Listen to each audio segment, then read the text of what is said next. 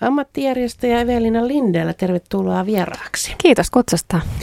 Onko sulla semmoinen silmä, että olet täältä jo ehdin, ehtinyt katsoa, että tuollakin on joku nippu ja tuolla on joku pino ja tuossa on jotain epämääräistä paperia?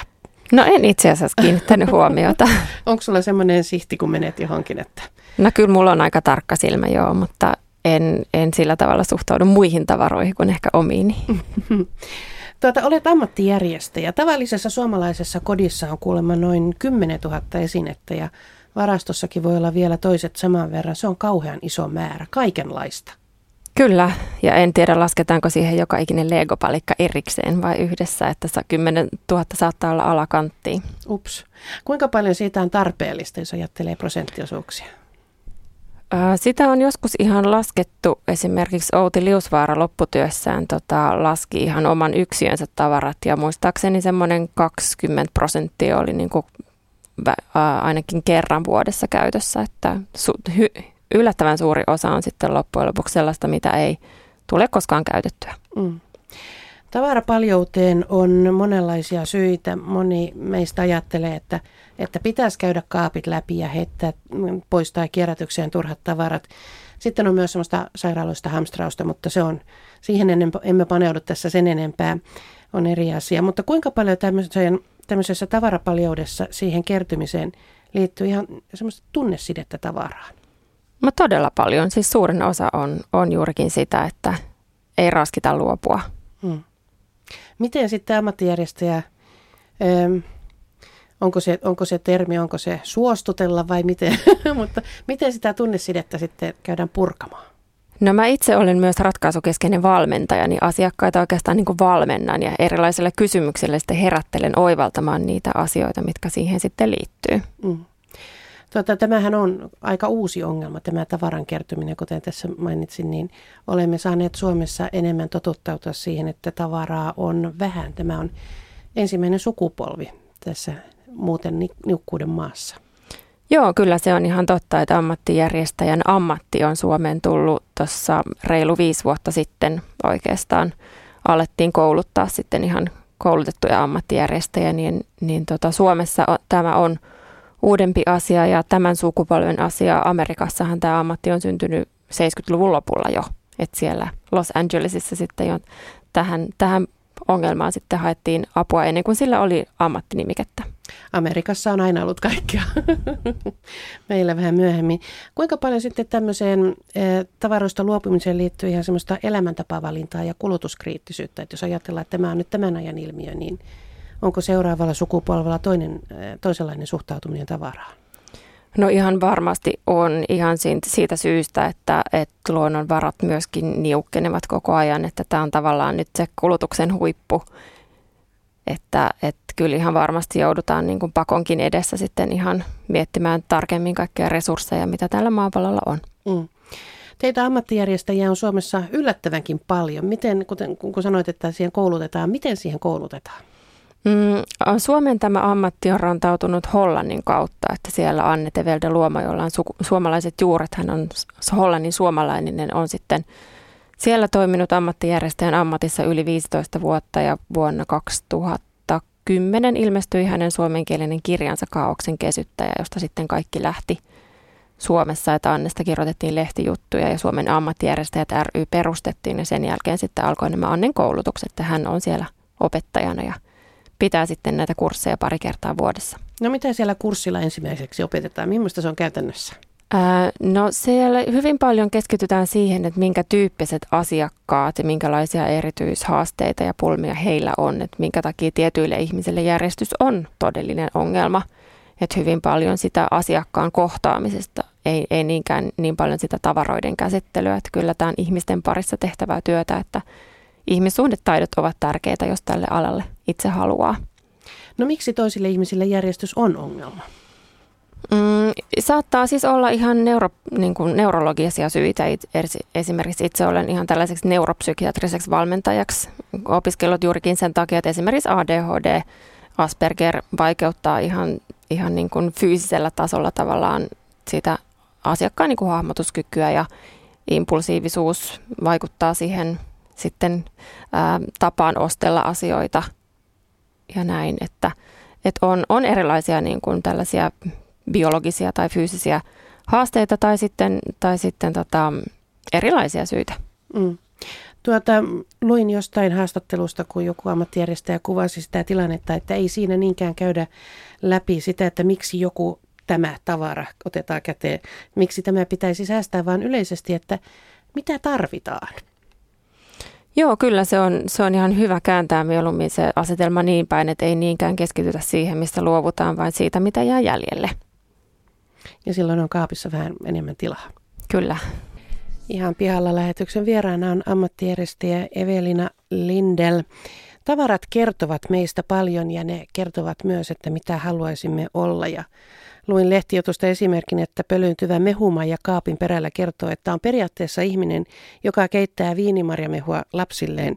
Ja mehuntekijä, hän on siis hyvä vanhempi ja hyvä kodin, kodin tekijä. Ja jos siitä mehumajasta luopuisi, niin samalla lähtee illuusio siitä hyvästä vanhemmuudesta. Tämmöisten mielikuvien kanssa, kun siinä pelataan.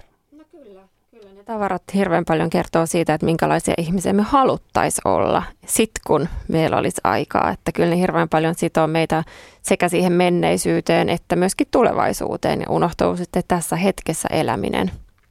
Käytit tuossa myös sellaista termiä kuin uponneiden kustannusten harha, joka liittyy tähän asiaan ja siihen, että on vaikea heittää pois. Joo, erityisesti sellaista tavaraa, mitkä on ehkä virheostoksia tai muuten tällä hetkellä ei niin tarpeellisia, mutta ne ovat aika, aikoinaan maksaneet paljon.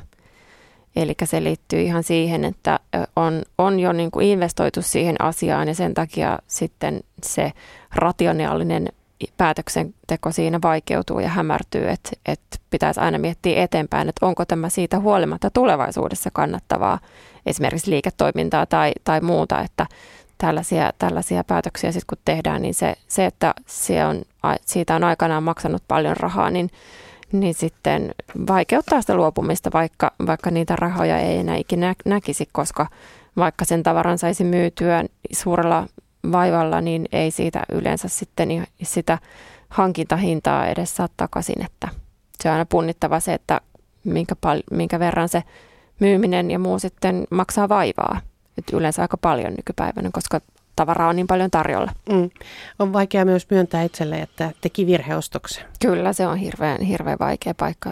Ylipäänsä ihminen haluaa ajatella olevansa rationaalinen ja järkevä päätöksentekijä, vaikka suurin osa päätöksistä tehdään tunteella ja sitten niitä jälkikäteen selitellään, mutta, mutta näin se on. Mm, puetaan rationaalisuuden asua.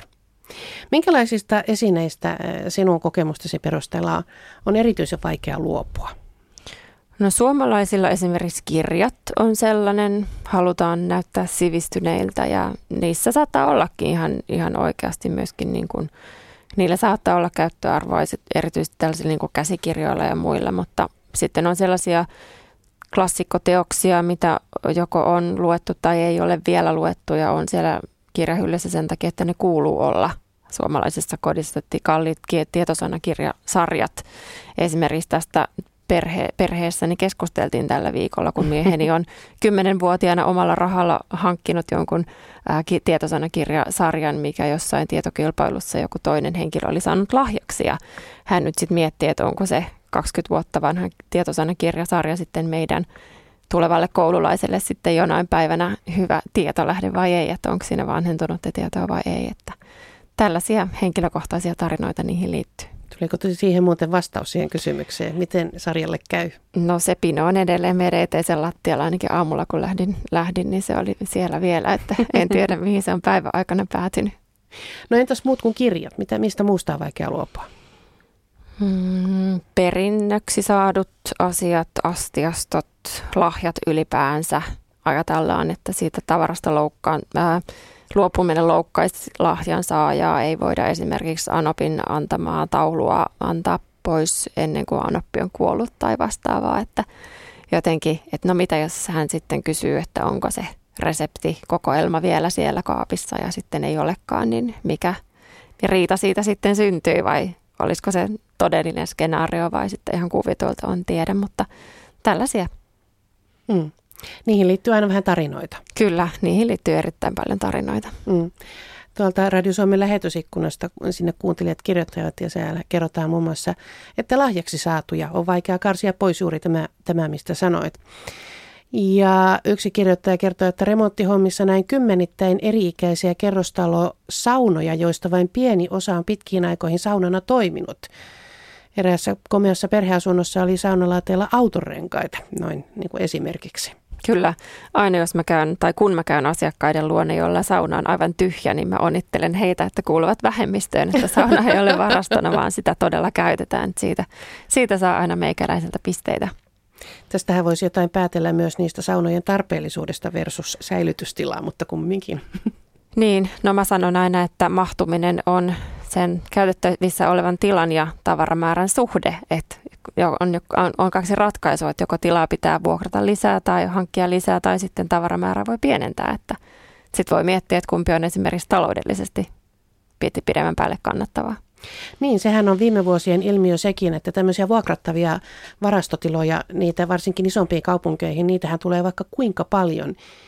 Ja kyllähän se, vaikka itsekin tunnistan semmoisen jossain kohtaa semmoinen poisheittämisen vaikeus, niin kyllähän sitten siinä kohtaa, että jos joutuu vuokraamaan jo tilaa vain sen takia, että kamaa on niin paljon, niin onhan siinä jotain jo, joka hassua, vai onko? Niin, siis kyllähän sellaisilla vuokravarastoilla niitä tuntuu ilmestyvän tuonne teidän varsiin kuin sieniä sateella, niin kyllä niillä on tietyissä elämäntilassa ihan tilanteessa Aivan, ihan tilapäisenä sen perus, takia, että, perusteltu, mm. että jos esimerkiksi on tilapäisesti ulkomailla tai, tai on joku putkiremontti, niin kuin kollegalla oli tässä talon kyllä, vai, kyllä. vaihto ja muuttivat pienempään ja niin edespäin, että on ihan, on ihan ok niitä käyttää, mutta sitten ja esimerkiksi jos kuolinpesä täytyy nopeasti tyhjentää, niin totta kai mm. se on vaikea, vaikea tilanne sitten yhtäkkiä repiä energiaa myöskin siihen luopumiseen, koska se on raskas prosessi ja totta kai voi ottaa siinä aika lisän, mutta, mutta sitten kun näissä amerikkalaisista TV-sarjoista jo nähdään, että siellä sitten huutokaupan metsästäjät ovat, ovat niillä apajilla, kun varastot jäävät maksamatta ja, ja se tavara ei sitten kuitenkaan ole sen arvoista, että niitä edes itse käytäisiin sieltä pois hakemassa, niin kyllä tämä varmasti on Suomessakin kohta arkipäivää, että päästään tähän pisteeseen. Evelina Lindell, monen ongelman yhteydessä pätee se, että mutkat selkiytyvät, kun otetaan mukaan ulkopuolinen ihminen, joka katsoo asiaa eri näkökulmasta ja kuvittelisi, että se liittyy myös tähän järjestelemiseen. Ihmiselle se koti on, se on yksi ja sen mahdollinen kaos on niin kuin yksi. Mutta onko niin, että ammattiihminen osaa pilkkoa sen semmoisiin, että saadaan jostain aloitettua? Kyllä, joo, aloittaminen on nimenomaan monelle se vaikea. Ja se on, se on jännää, miten se riittää, että sinne menee ulkopuolisena henkilönä, niin siinä tapahtuu kaksi asiaa. Eli se ihminen näkee sen, ne tavarat ulkopuolisen silmin. Mm. Ja sitten kun hän saa kertoa niistä tavaroista, niin kuulee myöskin sen omin korvin, että onko tässä mitään järkeä. Että se toimii, toimii taianomaisesti, että kun sitä asiaa sitten katsoo, katsoo siltä kannalta ja puhuu niitä asioita auki, valmentajan kanssa, niin sitten huomaa niitä omia, omia ajatuskulkuja, mitkä sitten ei ehkä välttämättä olekaan ihan niin järkeviä kuin ajatteli. Kuinka paljon, tai tässähän on siis paljon pelkkää psykologiaa ja sitä, että ihminen saa kertoa ja tulee kuulluksi. Joo, kyllä. Joskus se riittää, että sen tarinan saa kertoa, kertoa jollekin eteenpäin ja sen jälkeen, kun se tarina on maailmalla eikä vangittuna siihen eteis, esineeseen, niin niin sitten siitä on helpompi luopua, että ihan esimerkiksi tällaiset tarinat, jotka suvuissa ovat, niin olisi hyvä hyvissä ajoin sitten kertoa nuoremmille sukupolville, että esimerkiksi tällaiset valokuvat, mistä sitten nuoremmat henkilöt ei enää tunnista edes ketä henkilöitä siinä on, niin se on aika surullista sitten, että ne jää sitten ihan unholaan, että ketä, ketä nämä kaikki ihmiset ovat olleet. Mm. Siivouksesta kirjoitetaan nykyään ihan kirjojakin, varmasti tunnetuin on japanilaisen Marie Kondon käsialaa, mutta kotimaisiakin vaihtoehtoja on. Voiko sanoa, että siivoaminen ja, ja raivaaminen, että se olisi suorastaan muotia nykyään? Tavallaan joo. Mä itse koitan aina visusti pitää tämän järjestämisen ja siivoamisen erillään, koska mun mielestä mun, mulle siivoaminen tarkoittaa liian poistamista mm. ja sitten taas järjestäminen puhutaan niin kuin perkaamisesta ja järjestämisestä tai raivaamisesta ja järjestämistä on sitä, että sitä tavaraa sitten asetetaan niin kuin paikoilleen, luovutaan ensinnäkin siitä ylimääräisesti ja sen jälkeen vasta aletaan se varsinainen järjestäminen, että ikinä ei pitäisi sitä roinaa alkaa järjestää, vaan ensin luopua niistä ylimääräisistä. Ammattijärjestäjä Evelina Lindell, millaiset ihmiset kääntyvät sinun puoleesi? Millainen on tyypillinen asiakas? Ainakin hän on nainen, eikö niin? No kyllä joo. Hirveän, hirveän monet asiakkaat ja itse asiassa kaikki suomalaiset ammattijärjestäjätkin toistaiseksi ovat, ovat naisia, että kyllä tämä on jotenkin tällainen kotiin, kotiin liittyvä asia ja sitä kautta naisten asia ja tota, kyllä täytyy miehille antaa tunnustusta, että kyllä he myöskin meikäläisen sitten ihan konsultaatioilla ovat, ovat usein mukana, että ovat, ovat sitten tässä asiassa myöskin omistajia ja ottavat siitä vastuun, mutta, mutta kyllä hyvin paljon naisia. Ja itseni yllätti se, että kun rupesin tätä sitten ammattia harjoittamaan, niin yllättävän monet asiakkaat ovat itse asiassa suhteellisen järjestelmällisiä ihmisiä. Ja, ja lapsiperheitä on paljon – heillä kaupungissa sitä tilaa on vähän, varsinkin mitä lähempänä palveluita halutaan asua, niin sitten kerrostaloissa on, on sitten lapsiperheille vähemmän tilaa ja yritetään siellä sitten erilaisia luovia ratkaisuja keksiä, että kaikki ihmiset sinne mahtuisivat, niin paljon sellaisia lapsiperheissä, missä, missä on erittäin järjestelmällisiä äitejä ja sitten heitä se, se epäjärjestys, mikä lasten myötä sitten sinne kotiin tulee, niin on päässyt järkyttämään sitten sitä sitä olotilaa ja he tuntuvat siitä kärsivän suhteellisen paljon, niin heitä sitten olen, olen paljon auttanut, että se oli sellainen yllätys. Ja sitten on sellaisia ihmisiä, joilla on tällaista niin, niin sanottua kroonista epäjärjestystä, että eivät kerta kaikkiaan sitten itse, itse siitä selviydy. Ja he tarvitsisivat paljon enemmänkin apua, mutta on sitten vaikea, vaikea välillä sitä heille saada. No onko jo käynyt niin, että käyt jossain toisen tai kolmannenkin kerran, että taas on päässyt lipsahtaan? No enemmän siis sillä tavalla, että asiakas, jonka kanssa esimerkiksi huone kerrallaan edetään sitten koko koti läpi, että tällaista on jonkin verran ja kyllä se on ihan luonnollista myöskin, että, että se ylläpito vaatii oman työnsä, että ei ne asiat ihan niin tajanomaisesti pysy, pysy niillä sijoillaan sen jälkeen, kun ne on sinne kerran järjestetty. Että totta kai se järjestys siinä kotona on sellainen dynaaminen prosessi, varsinkin lapsiperheissä, kun – lapset kasvavat, kasvavat ja tarpeet muuttuvat, niin tavaroiden, tavarat vaihtuvat ja tavaroiden paikatkin muuttuvat. Ihan esimerkiksi pikkuvauva, kun lähtee ryömimään, niin siinä täytyy sitten katsoa, että kaikki tavarat ovat sellaisella paikalla, etteivät sitten pudo, pudo, putoa pienen päälle ja niin edespäin. Että kyllä siellä kotona sitä elämistä tapahtuu, eikä ne asiakat, asiat, tavarat suinkaan aina sijaitse siellä säilytyspaikassa, että niillä on myös käyttöä ja huoltoa. Mm. Se täytyy siinä ottaa huomioon, että kyllä se on ihan luonnollista, että sitä ylläpitoa myöskin ammattijärjestäjän kanssa sitten mietitään. Itse pyrin aina miettimään sitten asiakkaan kanssa niitä tapoja, että millä tavalla se asia saadaan myöskin pysymään järjestyksessä. No kun katselee sisustuslehtien koteja, niin niissä on, on kodeissa valikoituja esineitä harkituissa paikoissa ja vaatteet ovat kaapissa ja lelut laatikossa. Se on semmoinen ihannekoti ja siihen liittyy jonkinlainen itsekuri, että saadaan, että saadaan semmoinen koti ja pysytään siinä. Niin kyllä. Mä itse kovasti olen sitä mieltä, että itsekuria ei ole, vaan, vaan koti pitää mieluummin järjestää sillä tavalla, että se tukee sellaisia toivottuja asioita, mitä toivotaan, että ihmiset tekevät ja sitten vaikeuttaa sellaisia asioita, mitä ei haluta tekevän. Ihan esimerkiksi vaikka, että jos haluaa syödä terveellisesti, kannattaa laittaa ne herkut mahdollisimman vaikeaan paikkaan ja sitten taas terveelliset ruoat siihen etualalle että tulee sitten niitä suosittua, että ihan tällaisia yksinkertaisia asioita, kun vähän miettii, niin voi myöskin siinä järjestyksessä miettiä, että mitä, mitkä olisi sellaisia tapoja, mitkä sitten edesauttaisivat sitä, että ne tavarat on myöskin helppo palauttaa sinne paikalleen. Sitten jos tuntuu, että ne jäävät aina siihen esille, niin voi miettiä, että miten sitä voisi muuttaa. Mutta tämmöinen, kunnollisen kodin ihanne on, on vahva. Liittyykö siihen se asia, josta mainitsit tässä, että kaikki eivät välttämättä halua kertoa, että he ovat käyttäneet ammattijärjestäjää? Että ikään kuin kunnon ihminen pitää itse kotinsa kunnossa. Joo, kyllä hyvin paljon esiintyy tällaista ajattelua, että kyllähän minun itsekin pitäisi ja kyllähän minä itse tiedän, mitä minun pitäisi tehdä. Mutta sitten se käytännön käytännön kapasiteetti puuttuu esimerkiksi elämäntilanteesta johtuen, että tosiaan meikäläisenkin asiakkaat hyvin usein ovat itsekin järjestelmällisiä ihmisiä, että ei ole nikään kyse siitä, etteivätkö he osaisi, vaan siitä, että ei ole aikaa tai ei jaksa, kun on pienet lapset ja on itsekin väsynyt. Täytyy priorisoida silloin sitä lepoa ja muuta, mutta että, että, että Mm. Tuota, sehän on aika herkkä tilanne, kun mennään toisten kotiin ja sen mennään en sano päsmäröimään, koska menet sinne niin kuin kutsuttuna ja, ja apua tuomaan, mutta kuitenkin menet järjestelemään toisten ihmisten koteja. Miten siinä sitä jäätä rikotaan ja haetaan yhteistä säveltä.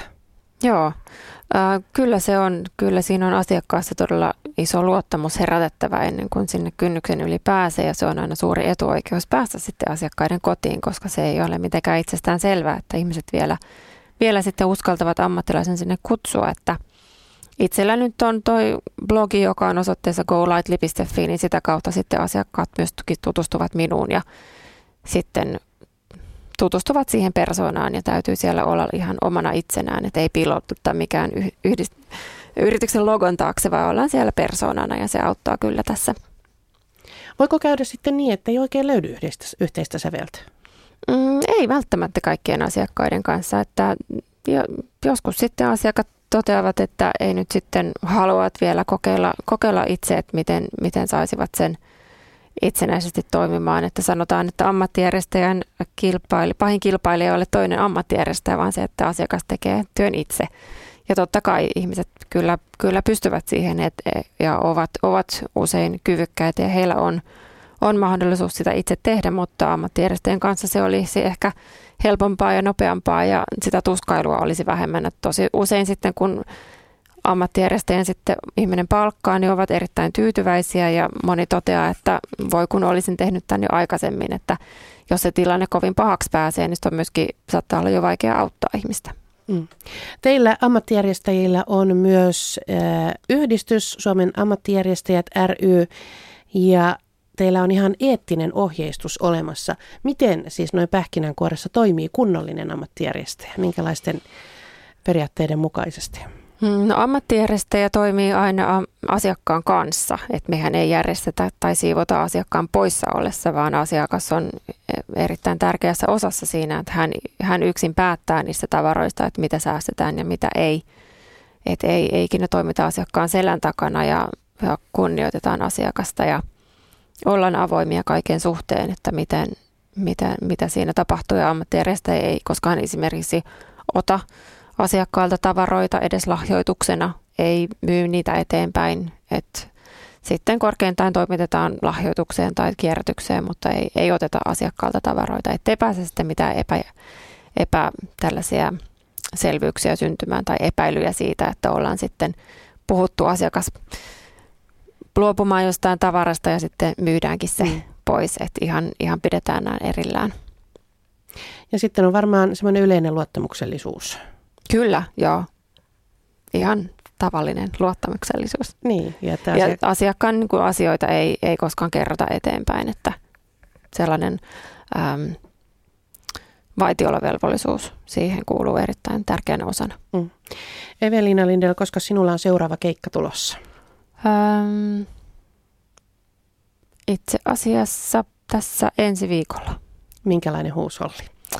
Ää, siellä on sellainen huusholli, jossa on ollut remonttia ja siellä sitten laitetaan työhuone uuteen uskoon, kun päästään, päästään sitten remontin jälkeen sinne järjestämään sitä huonetta.